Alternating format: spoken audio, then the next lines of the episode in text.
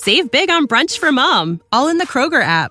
Get half gallons of delicious Kroger milk for 129 each, then get flavorful Tyson natural boneless chicken breasts for 249 a pound, all with your card and a digital coupon. Shop these deals at your local Kroger, less than 5 miles away, or tap the screen now to download the Kroger app to save big today. Kroger, fresh for everyone. Prices and product availability subject to change. Restrictions apply. See site for details.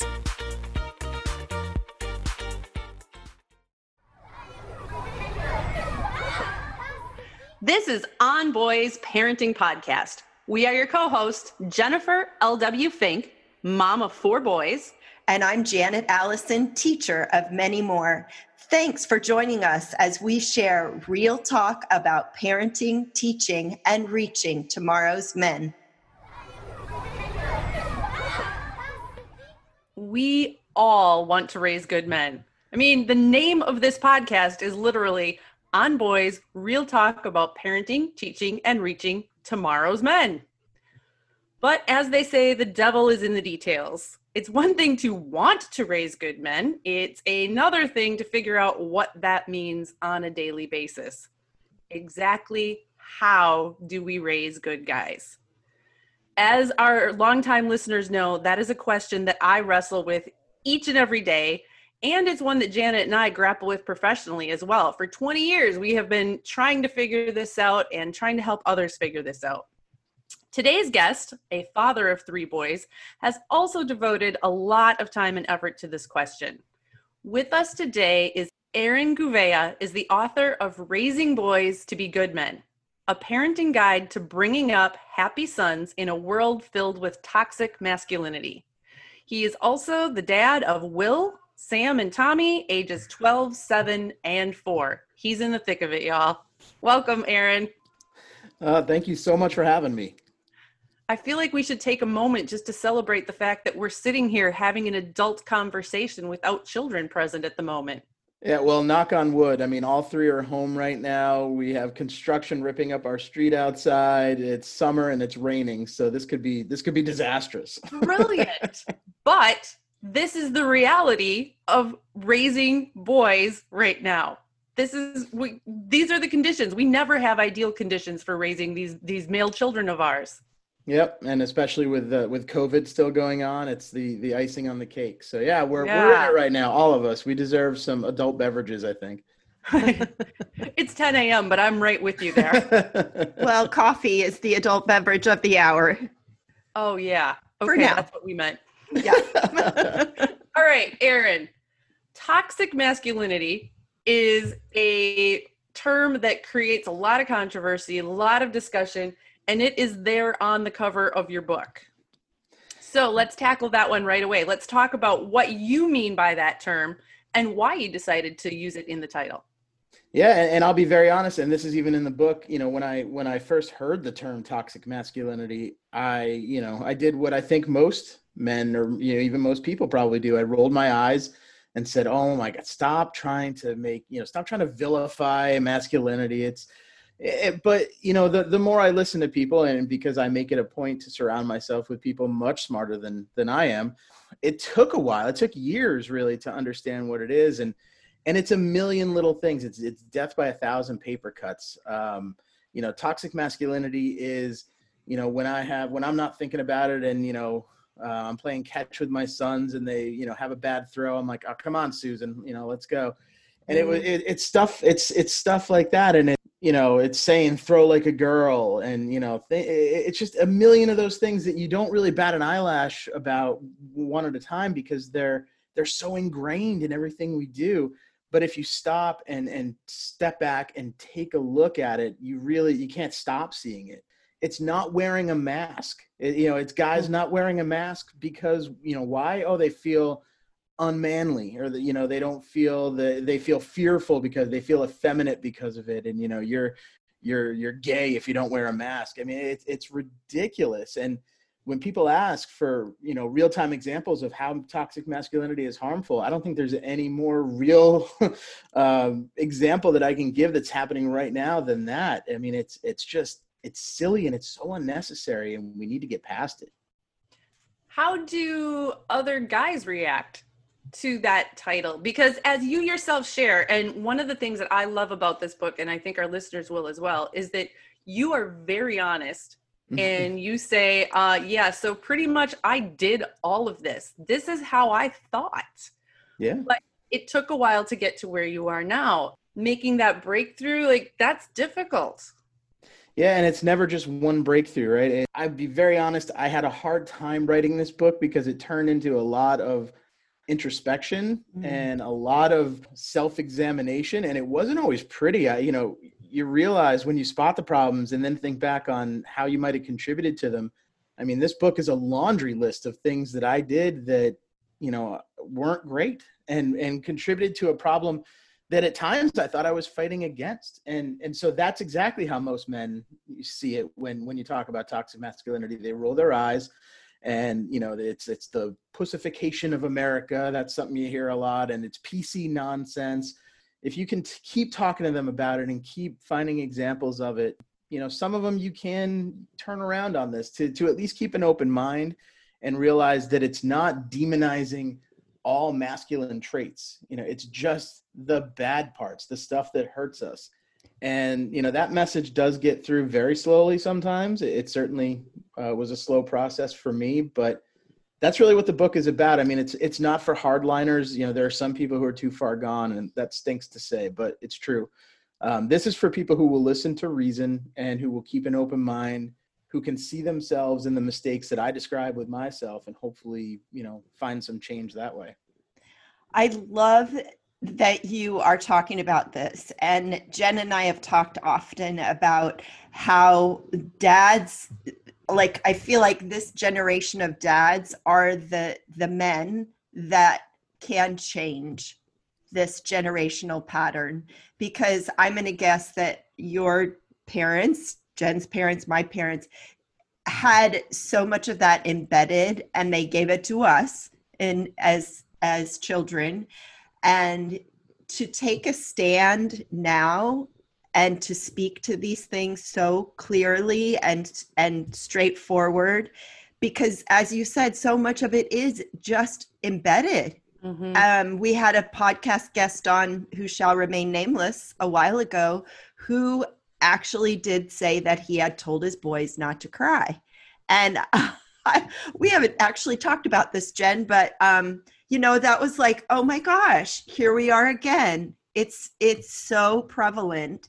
And so to really call out the examples is helping the helping the dads go, yeah, ooh, okay. And as you said, it's the ones who are open-minded, who are feeling a little bit like, ooh, this isn't quite comfortable mm-hmm. but it's mm-hmm. also like not even recognizing mm-hmm. oh ooh yeah that doesn't exactly come across how i how i really intended it to so just calling it out good for you i i just think that that's really important and without judgment because we're all just we're all figuring it out yeah and you know i'm glad you mentioned this generation of dads because that's that's actually a pretty important part of the book too. Um, you know, I talk a lot about gender roles and you know dads and moms because th- this book is not just for parents of boys and it's not just for men.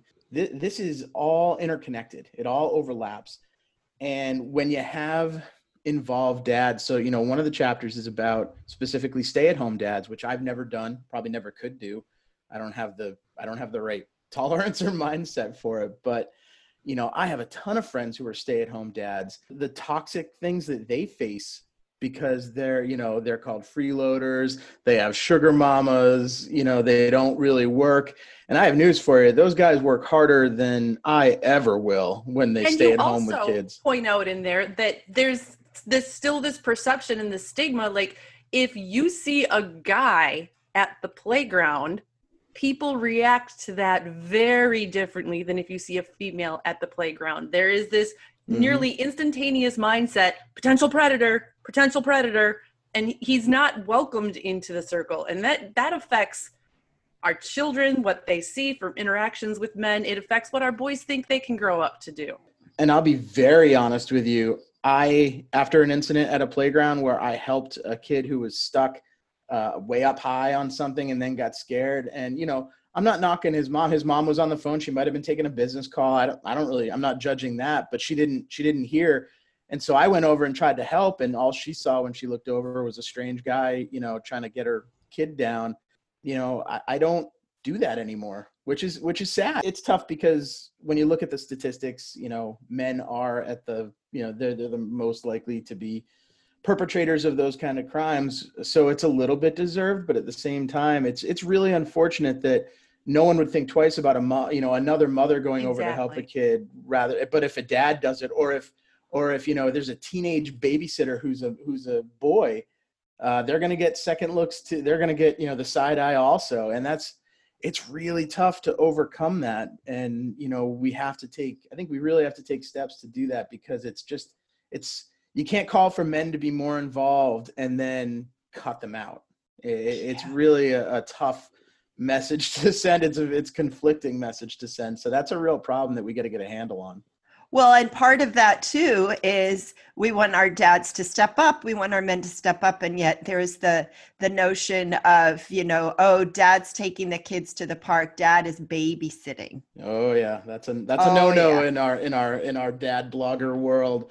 Uh, dads don't babysit. You know, if it's your kid, you don't babysit. You're exactly. you're parenting and yeah. that's that's a that's a huge huge huge issue yeah. one of the things you write about in the book is something that we've talked about before um, janet he goes at length into the fact that often for well-meaning reasons and because of all the stuff we grew up with moms kind of have a tendency to take over and sort of gatekeep on the parenting so even though again we say we want involved fathers our actions don't necessarily jive with that.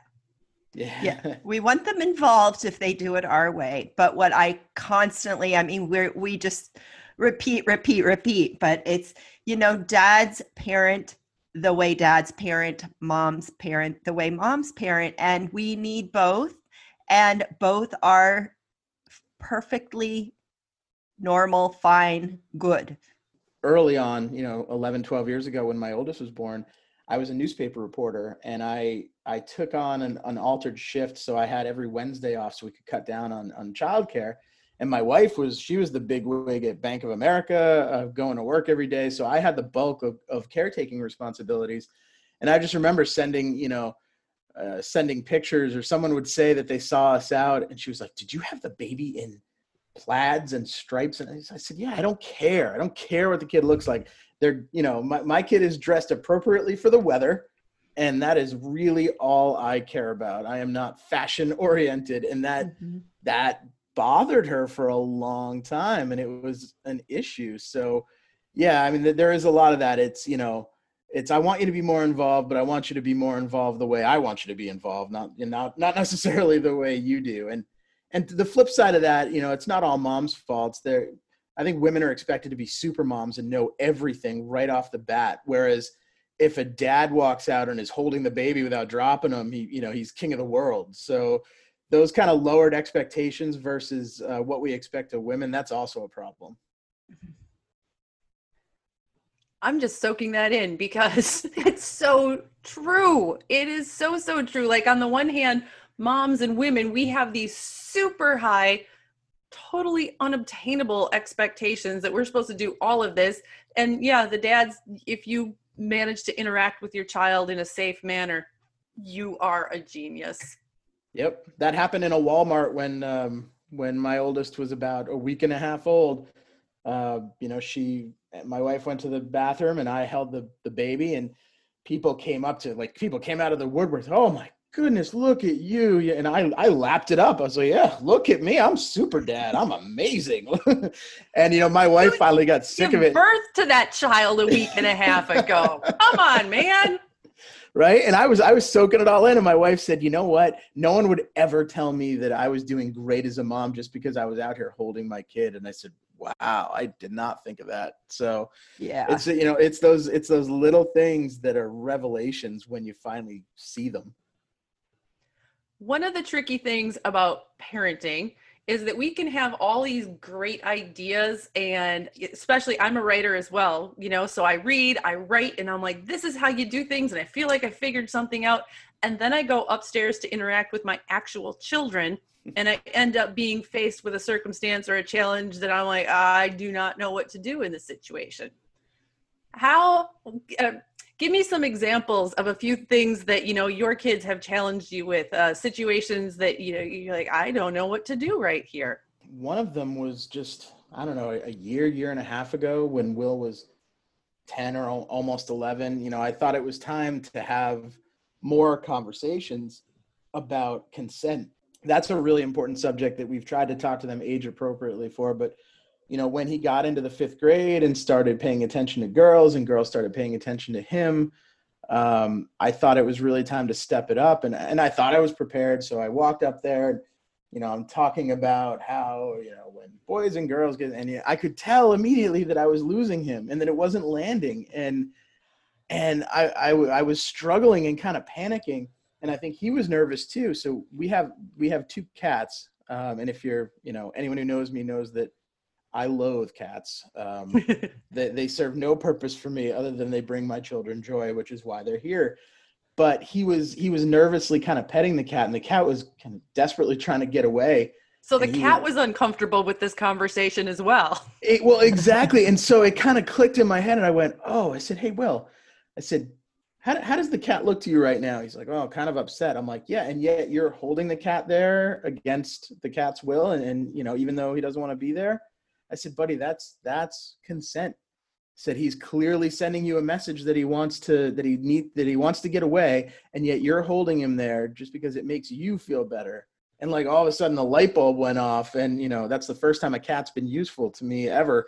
But he you know that helped with the consent conversation. It's just kind of an epiphany there. But you're you're right. You never it never goes as planned. And so you have to you know i try and i try and find um, lessons from my network you know people who have had these conversations before with older kids and what's you know and, and what works for them doesn't always work for you but it gives you an idea and at least you have some some plan to fall back on. But i honestly think most of the battle is just having the conversation in the first place and having that conversation repeatedly and over and over again until their eyes roll into the back of their head and they want nothing to do with you because you know that's that's how many conversations mm-hmm. it takes to have these things stick mm-hmm. and it mm-hmm. stinks yeah mm-hmm. and it's hard and it's not fun but it's so so very necessary because if you don't if you don't have these conversations with your kids someone else is going to or the internet is going to which is probably even worse i want to go in a little different direction because i think this is something that a lot of parents struggle with and it's it kind of circles back to what we were saying before about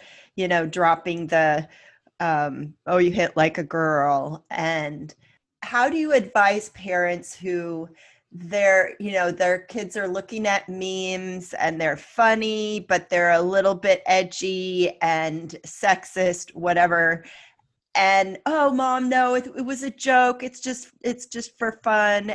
So there's that place where we can step in as parents to say yeah and this isn't okay and here's why and then we can have all the conversation. But the more challenging place is your son's in fifth grade. He hears another boy call somebody gay or somebody a girl. What do you advise parents what strategies, what words can they give to their kids to confront those situations peer to peer? Because it's really easy to just let it go. And I think even for adults, it's kind of easy to just like, oh, I don't want to confront this person. I'm just going to let it slide. And I think we're past the age of letting things slide, but our kids need strategies, they need words to use in that situation. Yeah. So for me and, and how my kids deal with it, it's really about um, having a, a, personal connection with what you're saying. So in, in that circumstance where you're talking about something's gay, um, you know, and I've heard his friends say it, and after the fact, I'll say, hey, you know, I, I overheard this, and you know, I overheard, you know, someone saying, oh, that's gay, and you know, my son said, "Well, they, they didn't mean gay, gay. They meant you know exactly. bad gay." Yeah. And I said, "Well, okay, but that's not you know." I said the word is the word, and I and I, I point to my relatives. I said, you know, I said, how would your aunt Melinda feel if she knew that you were okay with saying something was gay, meaning it was bad? I'm like, are you, are you saying that she's bad? He's like, well, no, of course not, you know? And so like that personal connect now, all right, now you have a face that you put with it and you have an actual person. So when you say these things, you re- you know, your kids realize that they're hurting this actual person who they love very much.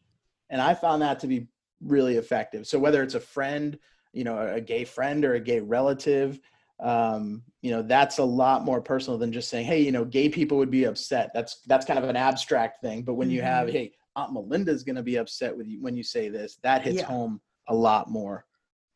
This episode is sponsored by ByHeart. Babies need to eat. And whether you breastfeed or bottle feed, use formula, combine all of the above, you need options. We wanted to let you know about ByHeart Baby Formula. ByHeart has a patented protein blend that gets the closest to breast milk. It includes two of the most abundant proteins in breast milk. And ByHeart actually ran a clinical trial comparing their formula to a leading infant formula and proved that babies on ByHeart have softer poops, less spit up, and easier digestion. ByHeart is also the only US made infant formula to use organic, grass fed whole milk. So if you need baby formula for your baby, consider ByHeart. New customers can get 10% off your first order by using code ONBOYS at byheart.com.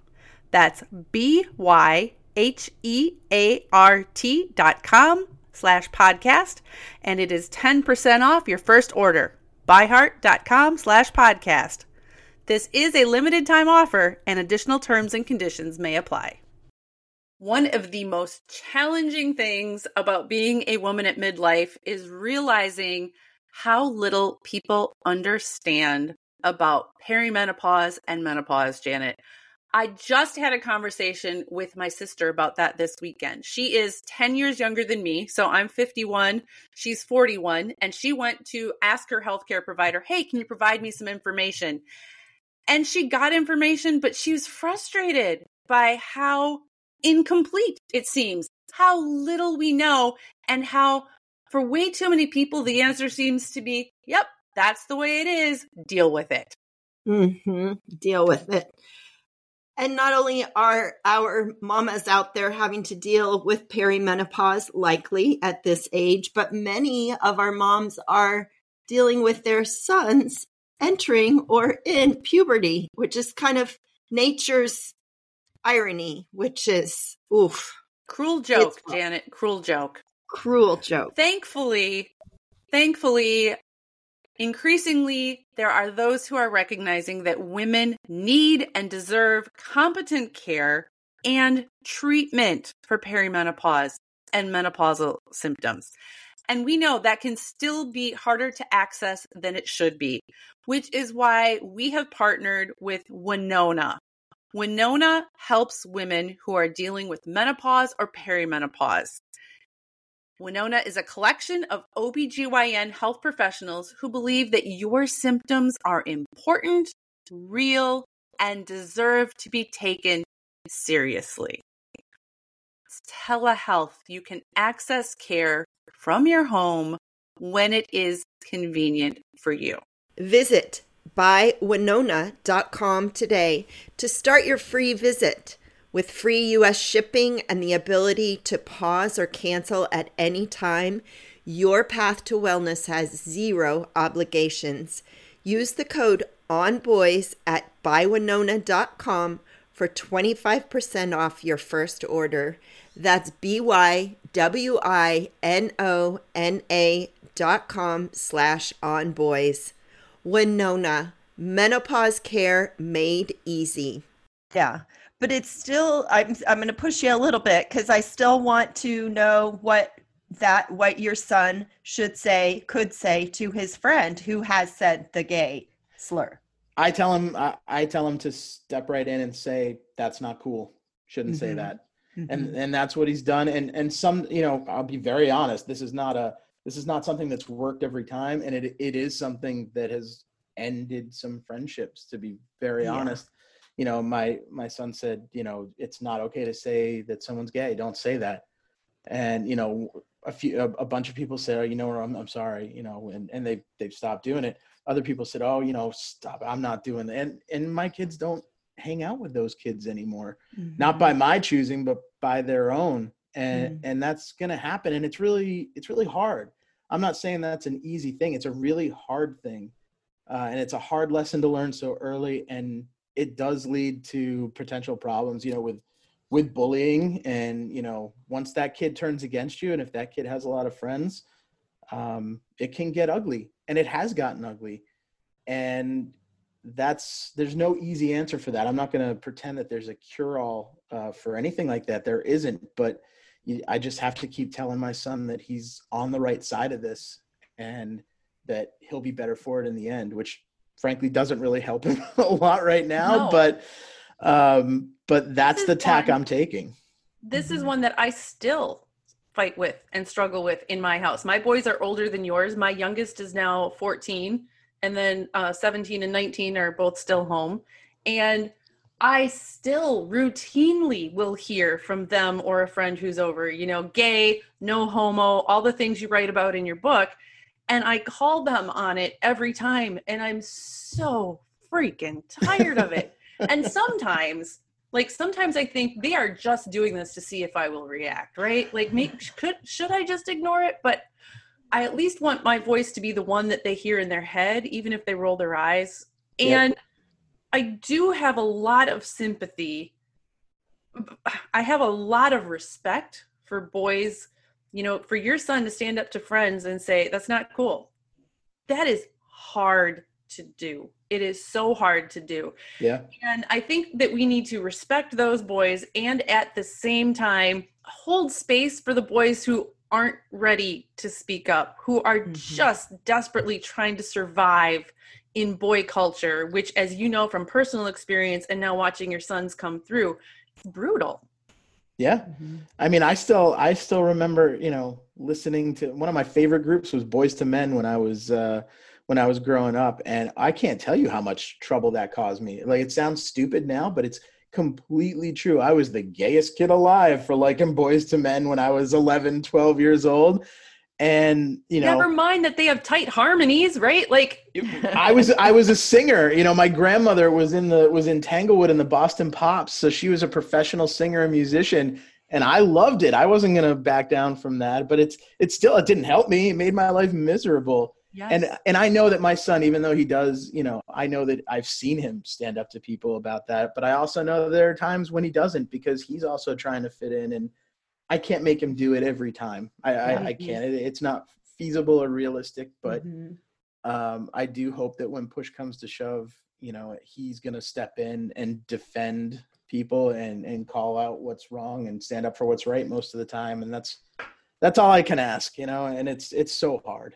And mm-hmm. and I hope, and I know Janet does as well, that this will get easier because you're one family doing it and I'm one family trying to do it. So as there are more and more and more of us, you know, hopefully the culture will start shifting. But right now, we are all very much in this moment of transition and, you know, we're trying to figure it out and survive and so are our boys.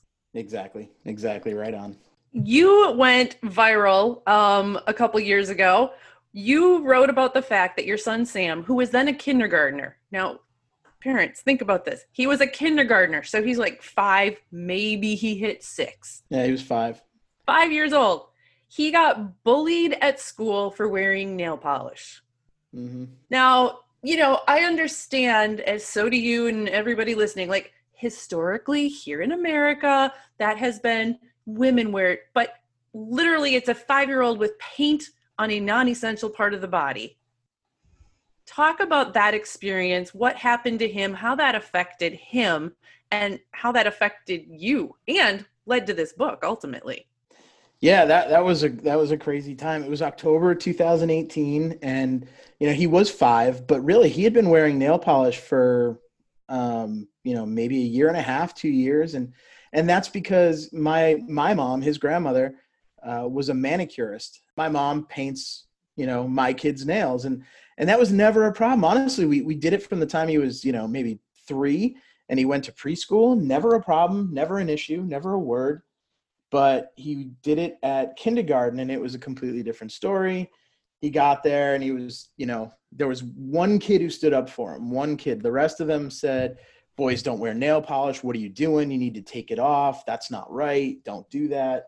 We teach our kids, unless they're in danger, you know, physical danger, try and talk your problems out, which he did. He tried to talk it out all day to no avail. And when my wife picked him up at school, he just he fell apart. He was inconsolable to the point where she had to call me at work because she couldn't get out of him what was wrong. Mm. And so, you know, finally we figured out that it was about his nails and it was really sad. You know, we we came home and, and I came home from work that night and I asked him, you know, how are you feeling? And he said he wanted to take off the nail polish. And I said, All right, well, do, do you really want to take it off because you don't want to wear it? Or do you just not want to be made fun of? And he said, No, I love the nail polish. I just don't want to be made fun of.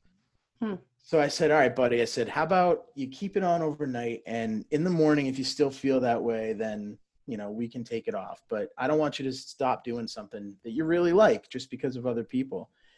And that night, I was really mad. And I, I put together a Twitter thread um, and I right before I went to bed, I hit send on it, and it was all about how, you know, this that kind of behavior.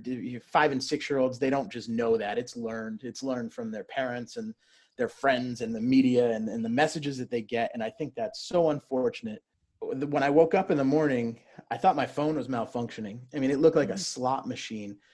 And I realized what was happening, you know, before the sun even came up. It, it was just nuts, the numbers on this thing and you know before i had even left for work people magazine was calling and then Jeez. that led to you know the guardian and mashable and eventually the today show and i mean just every outlet you can imagine wanted to write about this and it was completely overwhelming but the the great part of it was having all these people you know we had parents of, of boys who were sending in pictures of their boys wearing nail polish we had men sending pictures who he's saying I've painted my nails for years, and then we had men who said, you know, I don't paint my nails, but I'm doing it for you, Sam. And we had whole offices painting oh. their nails, and oh, celebrities were responding. Wow. Rob Gronkowski, who was then on the Patriots and Sam's favorite player, he sent a video to Sam. I mean, it was it was really amazing what happened, and and seeing all those people supporting him, that's what made the difference. And he kept his nails painted. Um, and you um, know, you write in the book um, that was the overwhelming take home. It was in net, it was an extremely positive experience. But I feel like we need to acknowledge that like there was also really terrible things because you were getting messages basically saying that you are a terrible father and unfit and you're ruining your child and 2018 it's 2020 now but that that is all still there Oh yeah, I was I was front and center on the Daily Stormer, which is an actual literal neo-Nazi website. Um, I think the headline was something like, you know, cuck sends son to kindergarten with nail polish on, and I mean, it was my wow. you know my wife. I, am not afraid to say my wife wanted to pull the whole plug when she saw you know her husband and her son on a Nazi website. Well, yeah. yeah yeah. And and i don't i don't blame her. But you know also you know there everyone's you know said i was abusive um that you know and they they, they were going to call department of child and family services um all that all that crappy stuff. Just and that's how threatening this is to people though. And that's, that's how threatening it is. We're again we're literally talking about a little bit of color on mm-hmm. a non-essential part of the body that yeah. is temporary because the nails grow. Like yeah and they you know they say oh you just want you you're pushing your kid to be gay. You're pushing your kids to be trans. And it's like wearing nail polish first of all doesn't make you gay doesn't make you trans.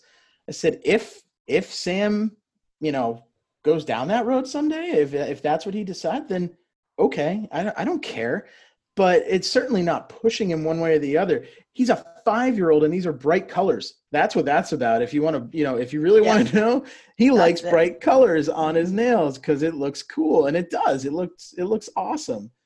And so you know that that's that's how that all came about and one of the calls i got was from my publisher who um, you know asked me to write a book which has been my dream. So that that was a really great thing that came out of it and uh, but yeah what a what a what a weird ride that was thinking mm-hmm. you, you could toil all these years pouring your heart out about parenting on the internet and then one day one day your kid paints his nails and you're on the today show. I mean it's so arbitrary. Wow. yeah. I want to um I, as we wrap up i i do not want to miss talking about single moms raising boys. What do you have to say to single moms raising boys? And i hear a lot of single moms longing for male role models for their sons and not having them. And and you know now we're in a pandemic and we can't even socialize. So so what about those moms who are striving to raise non-toxic males yet there's not the role models there? There's not that dad to say hey you know this is this is good this is not good. What would you say to those single moms Hmm, that's a good question. Have, not having had any experience with single moms, I mean, I think, I think any kind of mentor is good, whether it's you know big brother uh, kind of thing. I think that that can be really important.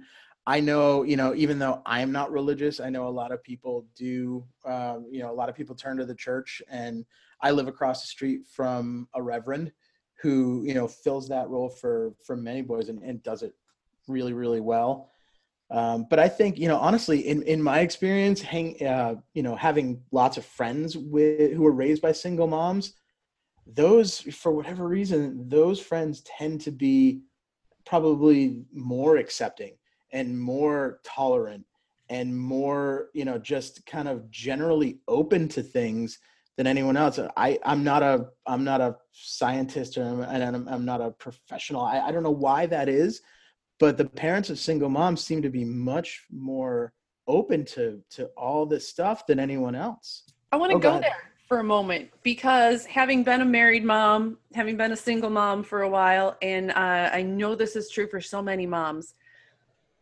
i think it is a lot easier to raise a son who isn't overly influenced by what we're calling toxic masculinity alone than with a father who subscribes to this toxic masculinity.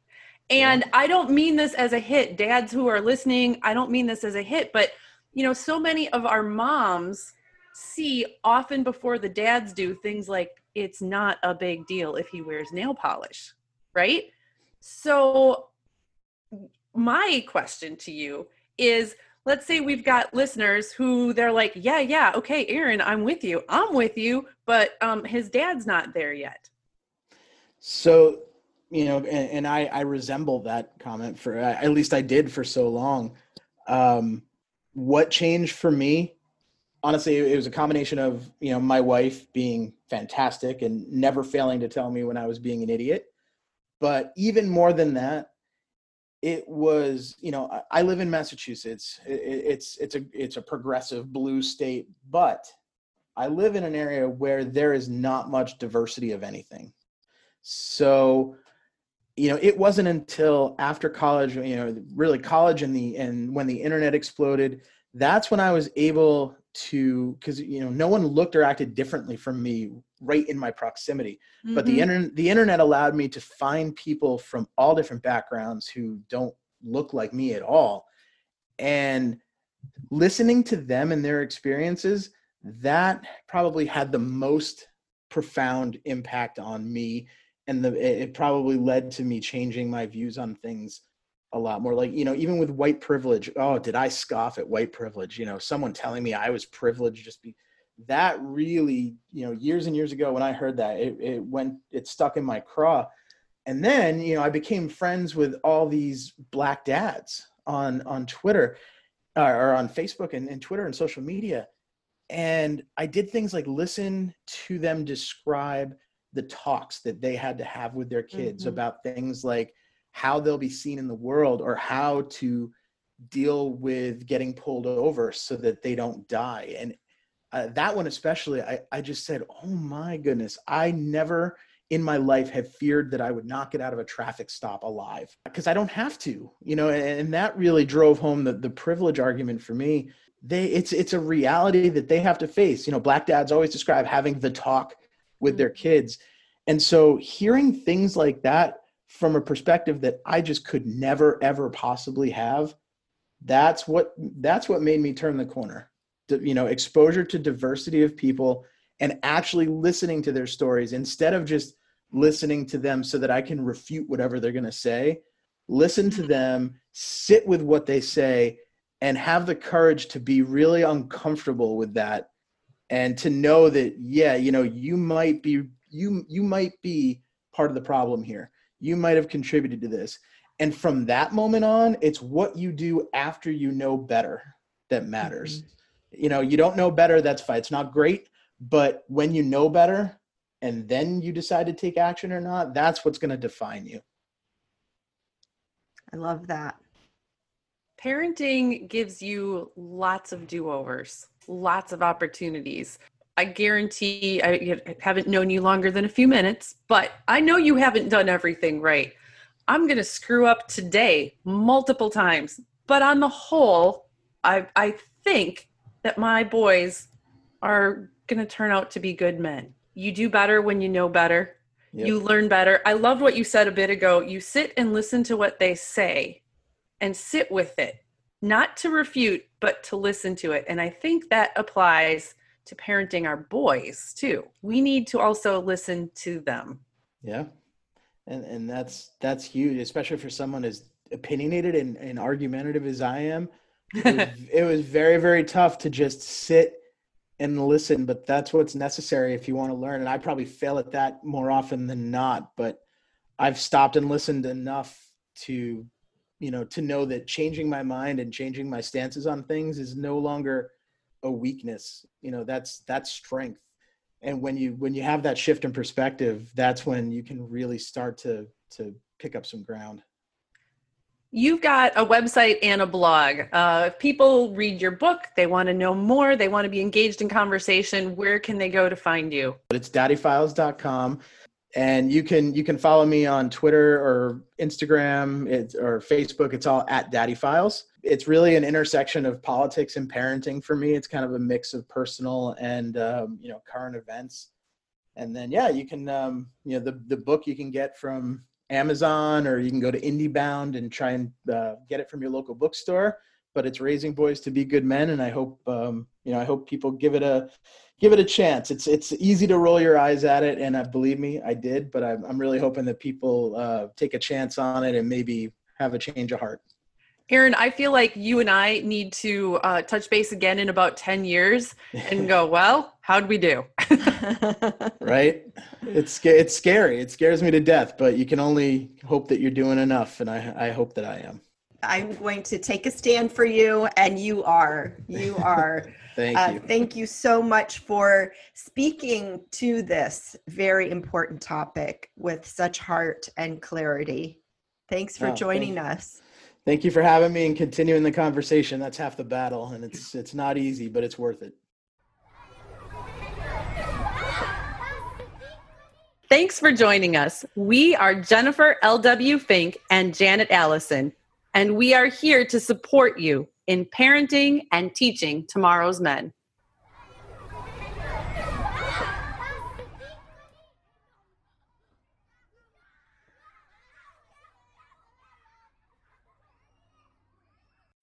When you need mealtime inspiration, it's worth shopping Kroger, where you'll find over 30,000 mouthwatering choices that excite your inner foodie. And no matter what tasty choice you make, you'll enjoy our everyday low prices, plus extra ways to save, like digital coupons worth over $600 each week. You can also save up to $1 off per gallon at the pump with fuel points. More savings and more inspiring flavors make shopping Kroger worth it every time. Kroger, fresh for everyone. Fuel restrictions apply.